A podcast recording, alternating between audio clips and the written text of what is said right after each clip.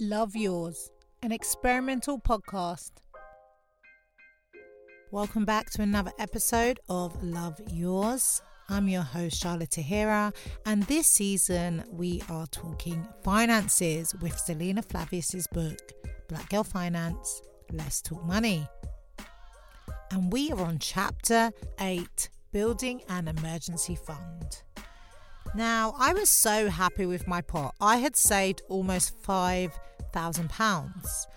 Um, as I mentioned on the previous episode, unfortunately, I had to keep dipping into it to support my family. And then, in a very low moment in my life, um, crashed my car. And that temporary moment cost me £3,000 to replace it. So, since then, I've been struggling to build back up that emergency fund. Um, I've managed to get it to 1k, but for me, that's nothing because just my tax for the year and my insurance is around that price. Luckily, my mum has stepped in recent times to give me a float until payday, but it also means that month to month I'm having to keep such a close eye on my finances and it's taken away the freedom to do the things I want. Also, after living independently for such a long time, I feel a lot of guilt and I don't like asking my mum to be my golden parachute or whatever the saying is. In fact, I wouldn't even ask my mum for money. She just knows I'm struggling and so will just transfer me the money depending on what it's for. So, in this chapter, Selina talks about when thinking of savings and your emergency fund is about your mindset. Don't tell yourself you can't afford to save. Even though I do that daily, I feel like I can't afford to save, but no matter what, every month £50 goes into my ISA. And I guess that starts to build, and that is my emergency fund because although it's being paid into an ISA, I can access that money with five days' notice if I need to. And to be honest, that emergency fund has saved me. I needed some legal fees this year, also when I had to replace my car, even when I was traveling and I needed a cushion to keep me until payday. I also have a savings account, but it's way too easy to access. I can transfer money in seconds. So I need to take Selina's advice to open a savings account with a different bank. Because honestly, having that emergency fund is real, especially once you become a parent. And I'm not going to exaggerate, like, a child's financial emergency is not going to be that expensive. It may be that they need new trainers or, you know, something for their health, but generally, their week to week expenses aren't that high in compared to an adult emergency. If your car goes, if your boiler goes, I mean, we talked about this on the last episode, having that emergency fund will stop you having to take out another loan or rack up more credit card debt because it means you'll be able to pay then and there for that emergency. She also talks about if you get any lump sums that are significant that aren't connected to your monthly budget, what to do with that. And it's good timing because my company has just started doing bonuses, annual annual bonuses. So I'll definitely get one of those this year. And that's the type of money that you could easily decide, you know what? Oh, I've worked really hard this year. I'm going to blow it on X, Y, or Z. Or you could go, do you know what? I'm going to put that into my emergency fund because that's not money I really accounted for. And so I don't need to spend it. Another tip she gives is obviously side hustles. Now, honestly, if you're like me, you have two young children under five, you work a full time job, you work a part time job, you do not have time for a side hustle. But it did make me think about my residual income potential. If you've never heard of residual income, it's basically money that works for itself.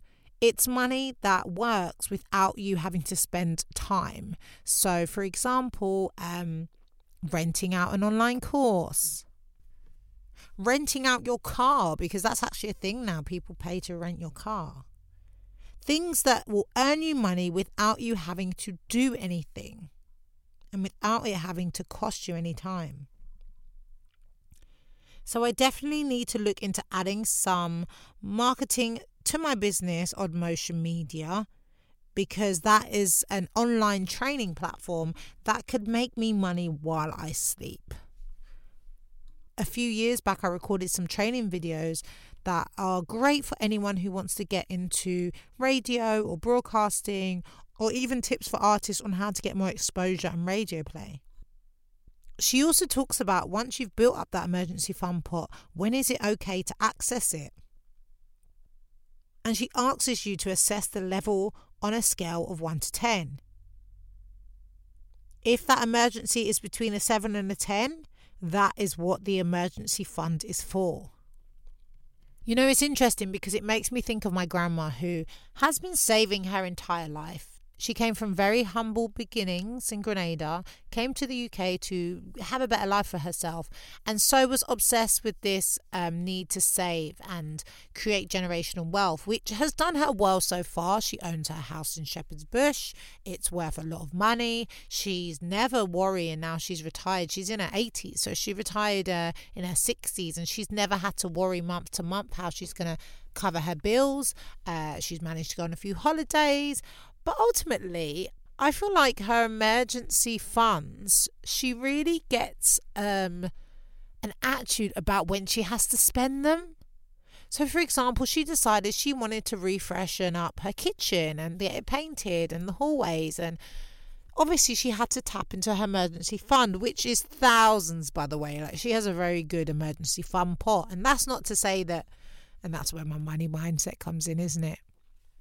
That's not to say that because she has a lot in her emergency fund, she must spend it, but she was really irritated and aggravated about having to spend it. And it's really interesting that we we sometimes and not so much me because I don't have that luxury but sometimes we save and save and there's no actual direction or purpose of what we're saving for so I think it's really important to establish within yourself and within your money mindset what each pot is for. So you have your month to month expenses.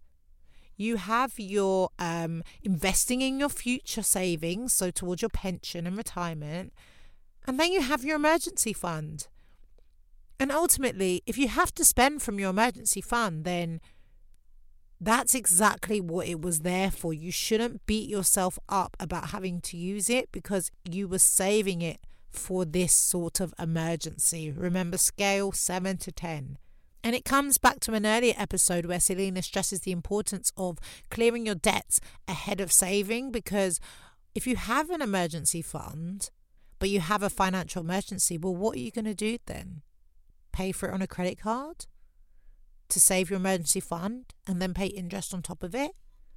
So I'm really having to change my money mindset around a lot of areas of how I manage my finances and building this emergency fund and forgiving myself and having compassion for myself for when unpredicted things happen and I have to spend it.